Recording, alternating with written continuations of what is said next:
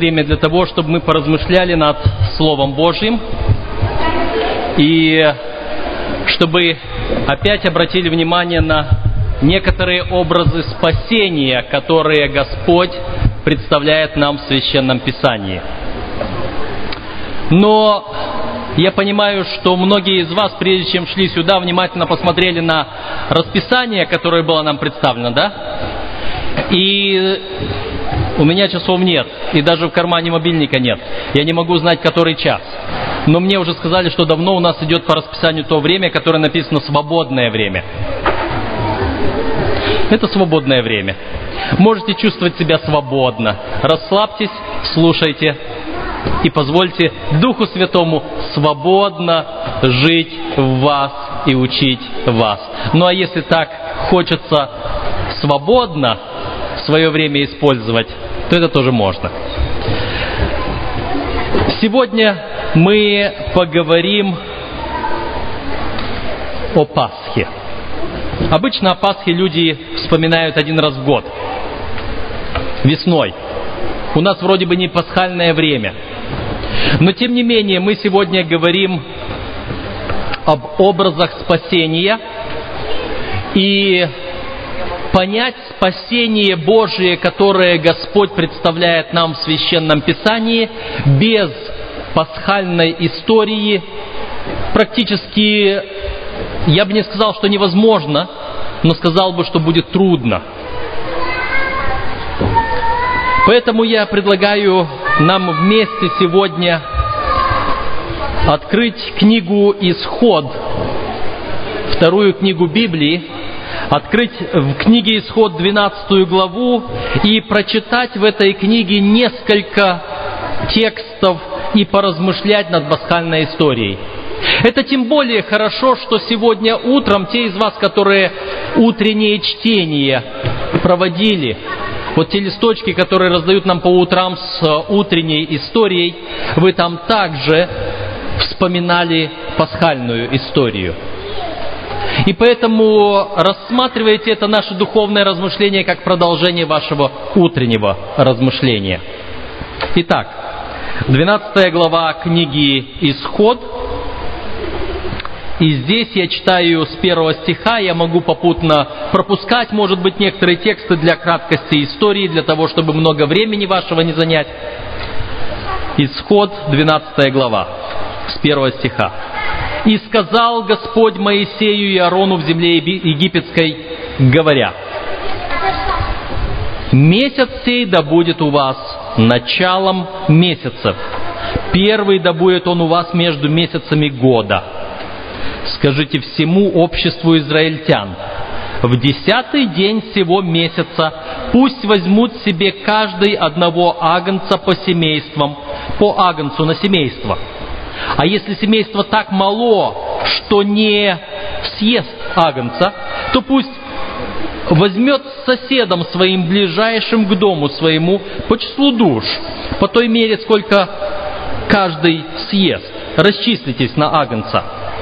Агнец у вас должен быть без порока, мужеского пола, однолетний, возьмите его от овец или от коз. И пусть он хранится у вас до 14 дня сего месяца. Тогда пусть заколет его все собрание общества израильского вечером». Вот это начало истории. И это начало истории достаточно необычно и интересно. Обратите внимание, предлагается заранее. Предлагается, чтобы 10 числа этого месяца, значит, речь идет раньше. Если говорится, что вот вы 10 числа этого месяца будьте готовы, то речь идет заранее, по крайней мере, за пару дней. Потому что нужно еще посмотреть, а сколько агнцев нужно. Если у меня семейство большое, то для этого большого семейства, может, нужно 2 агнца.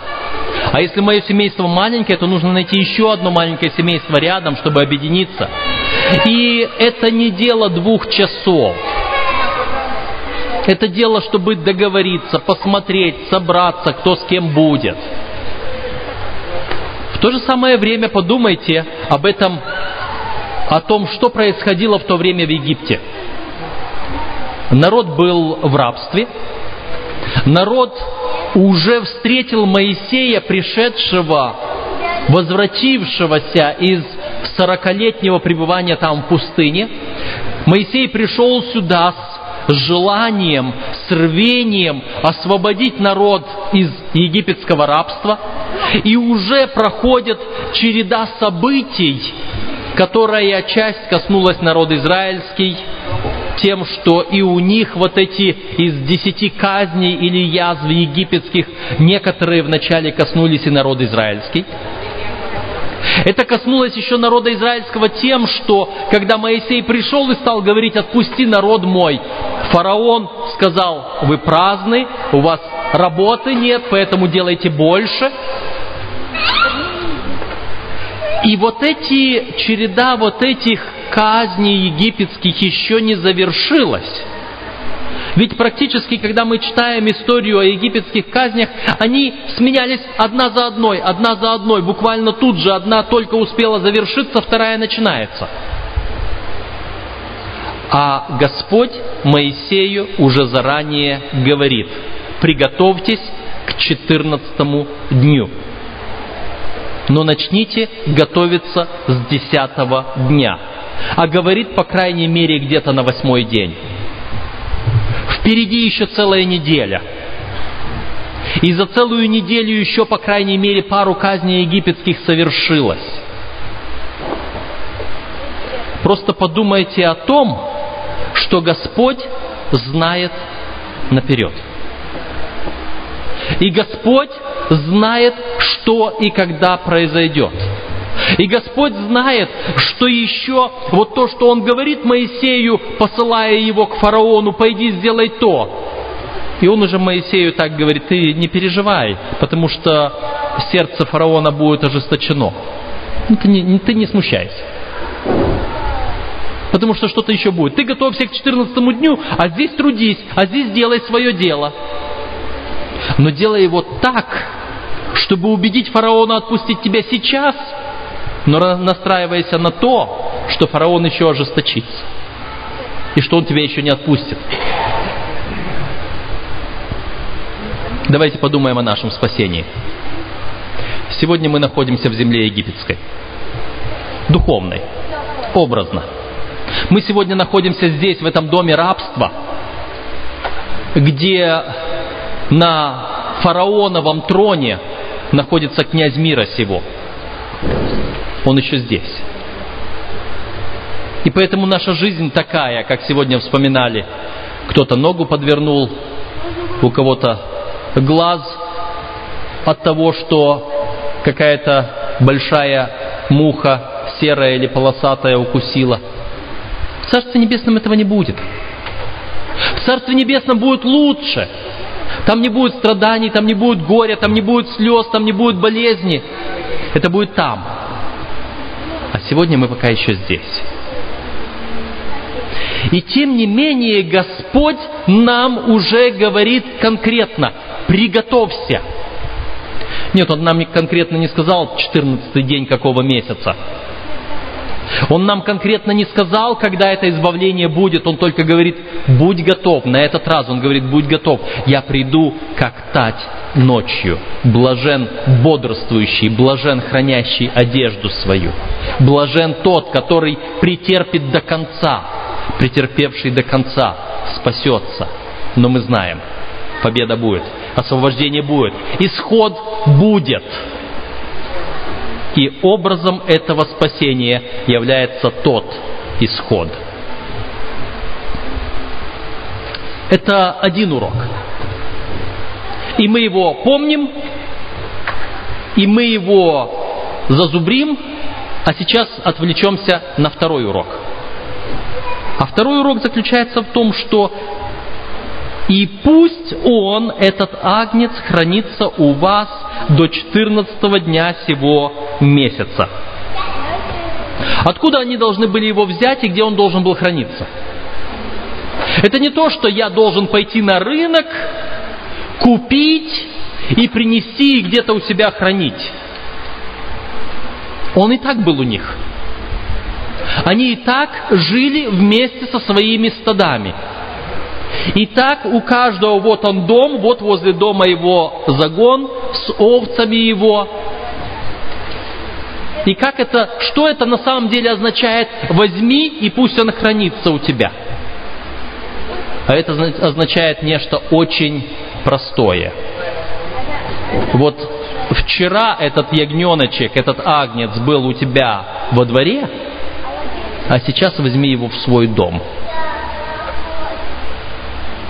Вчера этот ягненочек, этот агнец был в одном общем большом стаде со всеми другими овцами, козами, ягнятами, баранами и так далее.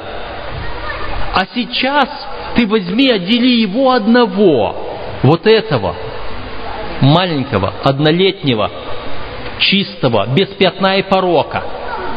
И пусть он целых 4 дня будет у тебя вместе с тобою, в твоем доме. А дом у них обычно был однокомнатный, в полном смысле слова однокомнатным. 4 стены и больше ничего, и там все. И все здесь. И здесь спит, и здесь ест, и здесь ягненка этого держит. И этот ягненочек вместе с ними за одним столом питается. И этот ягненочек вместе с ними на одной постели спит.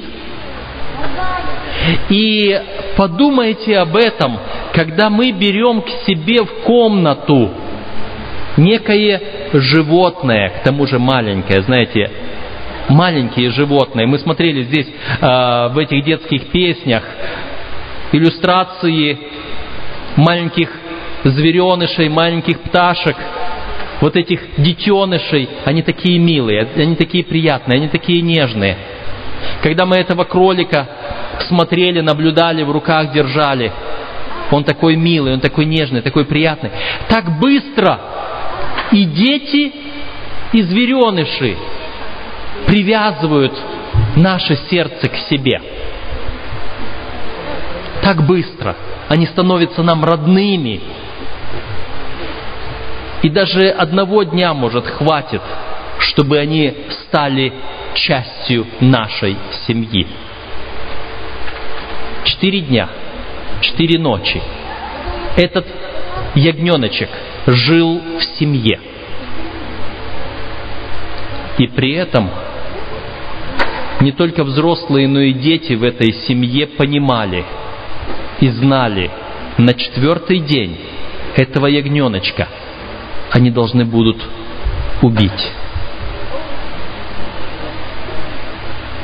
И вы можете себе представить чувства не только взрослых, но и детей, которые привязались к этому ягненочку и которого они должны будут убить. И написано сразу «и съесть». Я встречал очень многих людей, которые стали вегетарианцами только потому,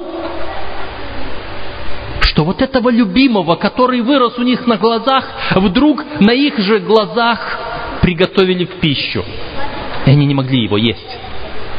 Они не могли его есть. И после этого они не могли больше мяса есть. Потому что они увидели вот это страдание, вот эту потерю, вот это лишение. А Господь, и кто-то может сказать жестокий Господь, повелевает это сделать. Кажется, что невозможно перенести вот такое испытание, вот такое обучение. Господи, почему Ты предлагаешь именно такие условия? Неужели я не мог бы просто купить на рынке кусок баранины? Почему Ты хочешь сначала меня соединить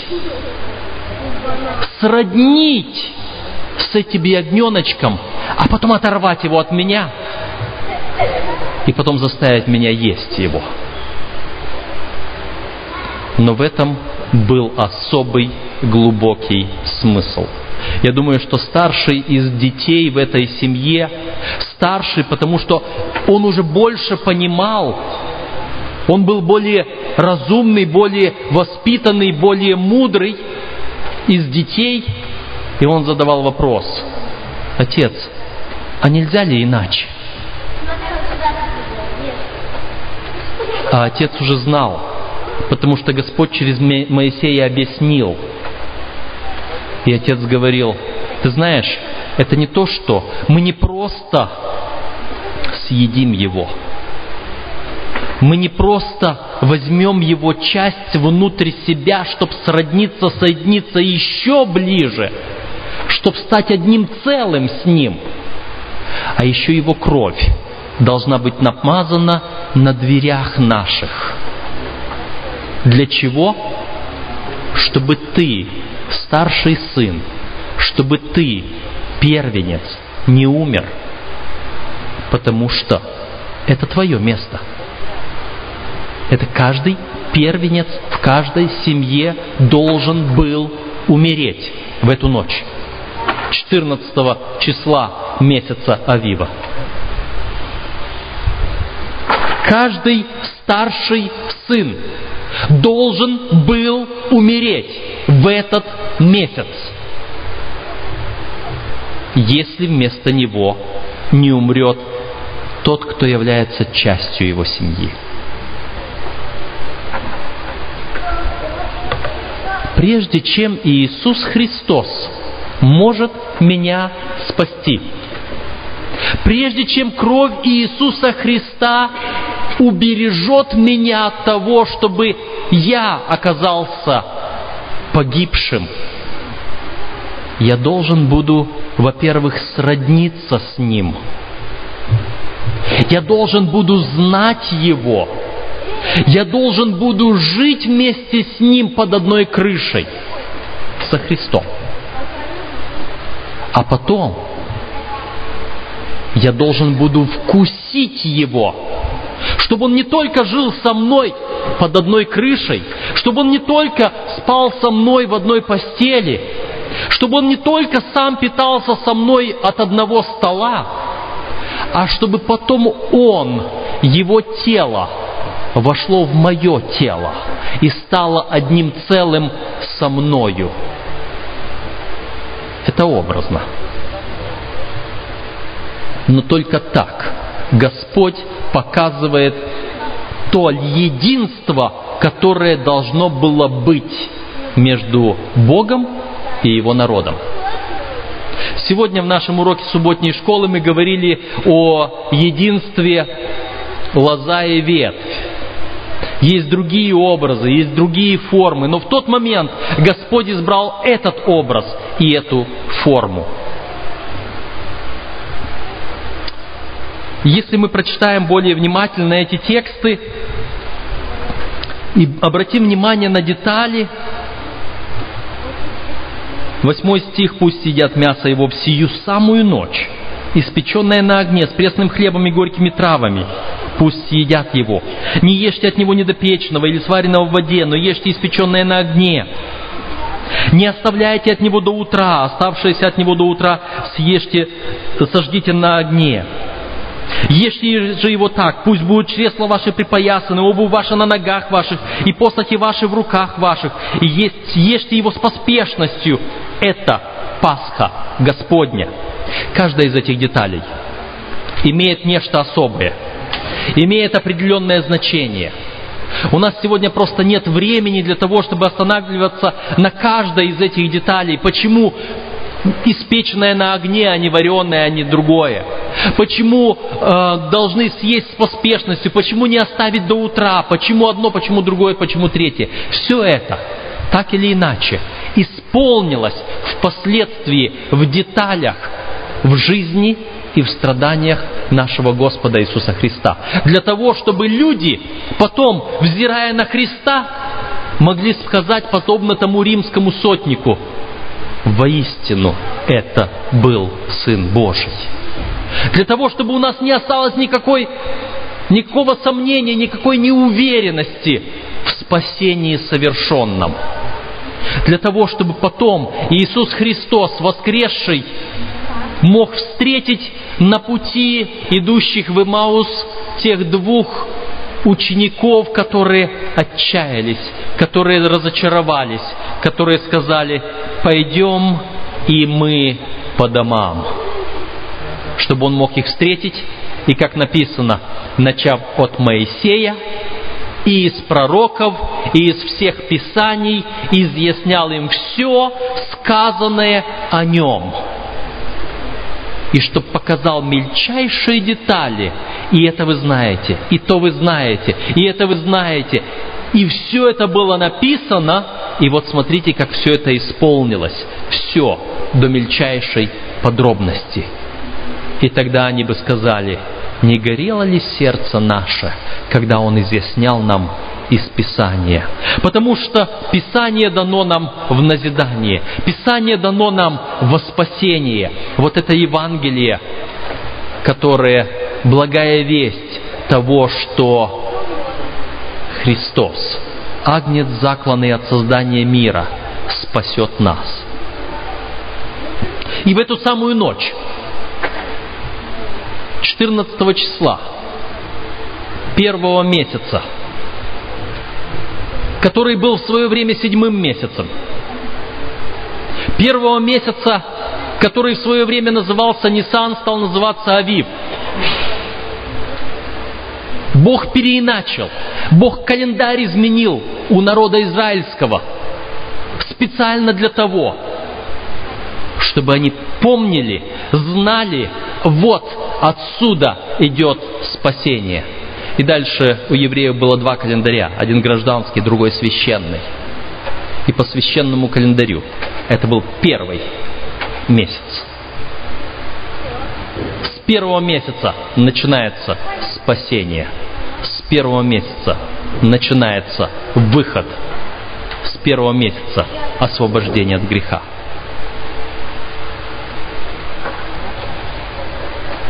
Пасха – это особый праздник.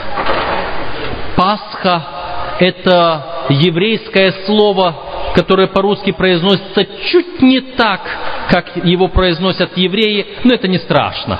Я иногда удивлялся, почему половина европейских народов, допустим, называют столицу Англии не Лондон, а Лондра, где они берут букву «Р», которой у англичан вообще нету.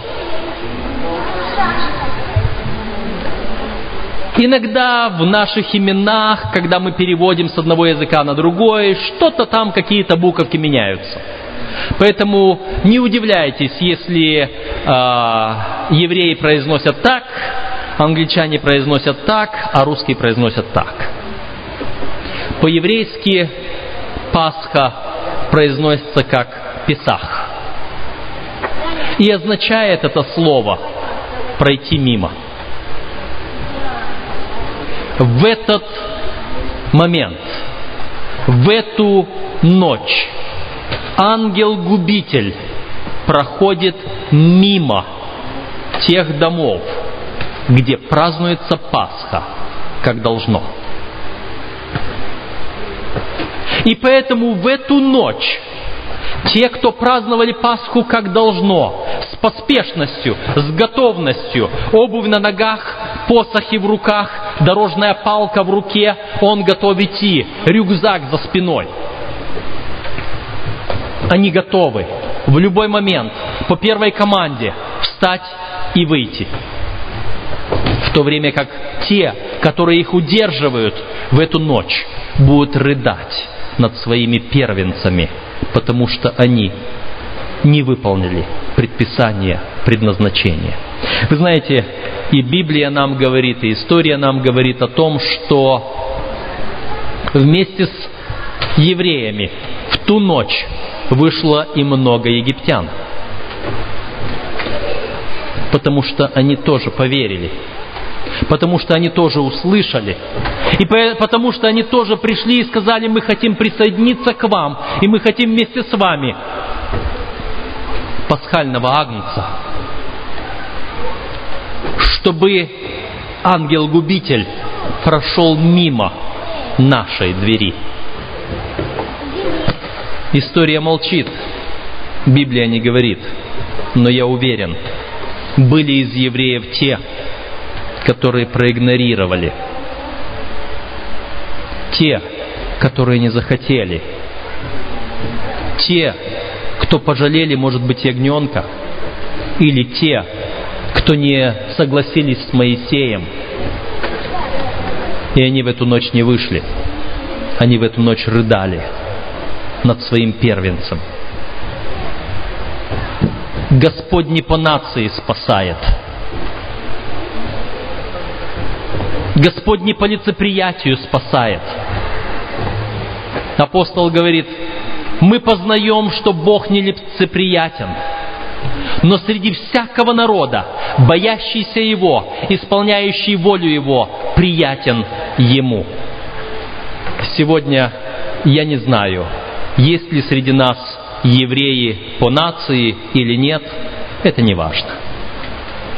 Мы сегодня можем праздновать Пасху, потому что мы ожидаем, что последний ангел-губитель, который будет проходить по этой земле, мы знаем из последней книги Библии, из Откровения, что те же самые язвы египетские, они повторятся над землею. И чтобы они не коснулись нас.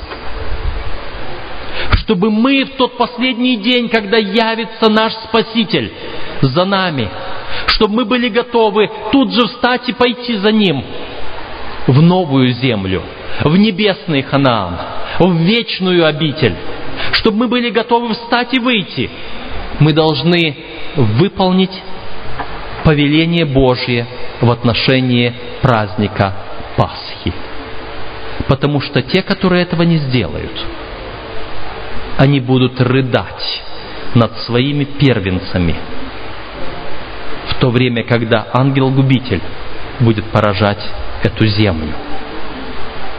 Какие требования Господь имеет к нам сегодня в отношении праздника Пасхи? Иисус Христос праздновал с учениками этот праздник. Но в то же самое время мы находим в Священном Писании тексты, в которых Иисус говорит об несколько изменившихся обстоятельствах. Почему? Потому что Он, будучи агнцем, закланным от создания мира, в свое время явился и пострадал, и был заклан на нашей земле, на Голгофском кресте. И в тот момент, и Библия нам говорит, и история свидетельствует, в тот момент, когда истинный агнец умирал на Голгофском кресте, а это было на Пасху, Иисус Христос говорит об этом. Он говорил о том, что Он пострадает именно на Пасху. Матфея, Евангелие от Матфея, 26 глава. И здесь Иисус говорит, 26 глава Евангелия от Матфея, я читаю 2 стих. Он сказал ученикам Своим: «Вы знаете, что через 2 дня будет Пасха, и Сын Человеческий предан будет на распятие». Иисус Христос заранее говорил о том, что должно произойти. Господь заранее предусмотрел вот эти 2 события, чтобы они совместились, чтобы они совпали. Пасха как праздник, которое воспоминание о выходе из Египта, но и указание на дальнейшее избавление от греха, и настоящая Пасха. Не ягненок, не козленок, который взят от стада, а агнец Божий, пришедший, чтобы взять грех мира на себя Иисус Христос должен был быть принесен в жертву в этот день. И нам история повествует, что в тот самый момент, когда Иисус Христос на Голгофе произнес «совершилось» и испустил дух, в это время в храме, где священник, первосвященник должен был заколоть пасхального ягненка, в это время завеса в храме разорвалась надвое, обнажив пустоту храма, и от этого нож у первосвященника выпал, ягненок высвободился и убежал. Не было надобности в пасхальном ягненке больше. Пасхальный ягненок был там, на Голгофском кресте. Он 3,5 года, можно сказать, день за год. Было сказано, с 10-го дня берешь, на 14-й день заколаешь. И если мы посмотрим, это 3,5 дня. 4 дня затрагиваются. 3,5 года. 4 года затрагиваются. Иисус Христос был частью земной семьи.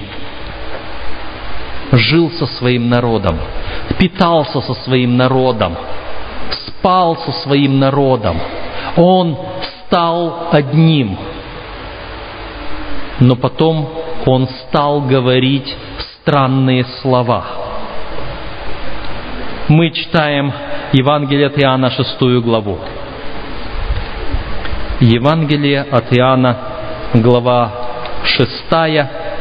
И здесь мы прочитаем некоторые тексты. С 51 стиха. «Я хлеб живый, сшедший с небес. Ядущий хлеб сей будет жить вовек. Хлеб же, который я дам, есть плоть моя, которую я отдам за жизнь мира». Тогда иудеи стали спорить между собой, говоря: «Как он может дать нам есть плоть свою?» Иисус же сказал им: «Истинно, истинно говорю вам, если не будете есть плоти Сына Человеческого и пить крови Его, то не будете иметь в себе жизни. Ядущий мою плоть и пьющий мою кровь имеет жизнь вечную, и я воскрешу его в последний день, ибо плоть моя истинно есть пища, и кровь моя истинно есть питье. Ядущий мою плоть и пьющий мою кровь пребывает во мне, и я в нем. Как послал меня живый Отец, и я живу Отцом, так и ядущий меня жить будет мною. Сей то есть хлеб, сшедший с небес. Не так, как отцы ваши ели манну и умерли, ядущий хлеб сей будет жить вовек». Сие говорил он в синагоге, уча в Капернауме. Многие из учеников его, слыша то, говорили: «Какие странные слова! Кто может это слушать?» Но Иисус, зная сам в себе, что ученики его ропщут на то, сказал им: «Это ли соблазняет вас? Что ж, если увидите Сына Человеческого, восходящего туда, где был прежде?» Иисус Христос говорил о том, что теперь истинный пасхальный агнец должен быть съеден, принят внутрь, стать одним целым, для того, чтобы совершить спасение. Мы говорим об образах спасения в Священном Писании. Мы, как те слепцы, пытаемся узнать, что такое белое. Оно подобно молоку, но невкусное. Оно подобно снегу, но не холодное. Оно подобно бумаге, но не тонкое. Оно белое.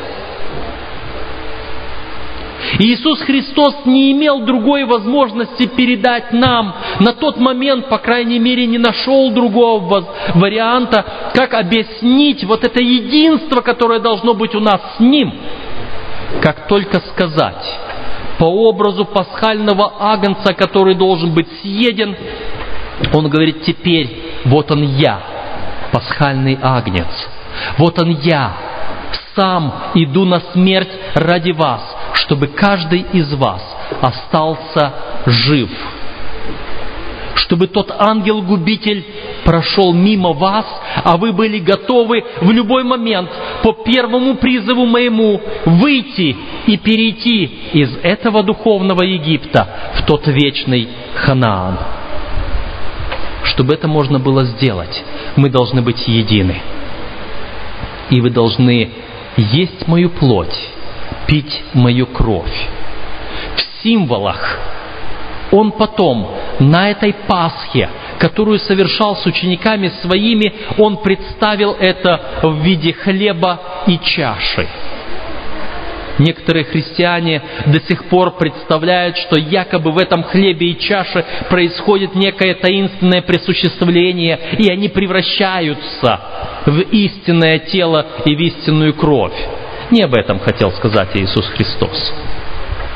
Иисус Христос хотел сказать, что когда мы употребляем этот хлеб, который символ Его тела, и эту чашу, которая символ Его крови, чтобы в нас, внутри, таинственным образом соединилось наше человеческое с Его божественным. Чтобы Он вошел в наше сердце и таинственным образом произвел преобразование нашего каменного сердца в плотяное, рожденное от Духа, Его небесное. Чтобы мой греховный образ грешника, человека эгоистичного, человека, ищущего своего, вдруг преобразовалось в образ Сына Божия, ищущего Божественного, желающего исполнить волю Божью. Когда мы совершаем эту Пасху, Пасху Нового Завета, мы сегодня не берем ягненка, мы сегодня не держим его вместе с нами 4 дня в наших жилищах. Мы сегодня его не заколаем, наши косяки дверей мы не мажем кровью. Мы не делаем многого другого, что сегодня христианский мир делает на якобы Пасху. Потому что там не осталось ничего от Пасхи библейской, кроме одного названия. Мы сегодня берем символы тела и крови Христовой. И принимая их, как апостол говорит, всякий раз, когда едите хлеб сей и пьете чашу сию, смерть Господню возвещаете, доколе Он придет. Это напоминание нам о том, во что мы верим. Это символ спасения нашего, которое Господь совершает. Апостол говорил в первом послании к Коринфянам в 5 главе и в стихе 7: «Пасха наша, Христос, заклан за нас». Пасха наша. Наше пройдет мимо. Христос заклан за нас. И потому что мы Его принимаем, и потому что мы сделали Его частью нашей семьи, и потому что мы сделали частью нашего существа, приняв Его вовнутрь в сердце наше, потому что мы о Нем вспоминаем регулярно, совершая Пасху нашу, вечерю Господню. Ангел-губитель пройдет мимо, а сам Христос придет за нами и возьмет нас в свои вечные обители. Ведь Он говорил: «Я иду к Отцу моему, и в доме Отца моего обителей много. И когда приготовлю их, приду опять и возьму вас к себе, чтобы и вы были там, где я». Сегодня вечером у нас по расписанию вечеря Господня. Пасха Нового Завета. У нас есть время до вечера приготовиться к этой Пасхе. Потому что апостол Павел говорил, что всякий, кто ест и пьет недостойно, ест и пьет себе в осуждение. Что значит недостойно? Не размышляя о теле Христовом.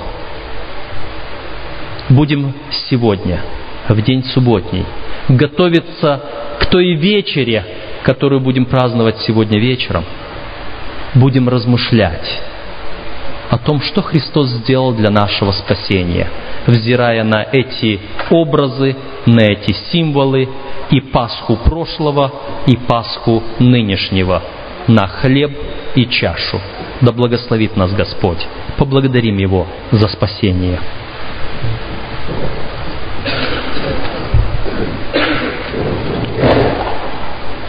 Господь наш,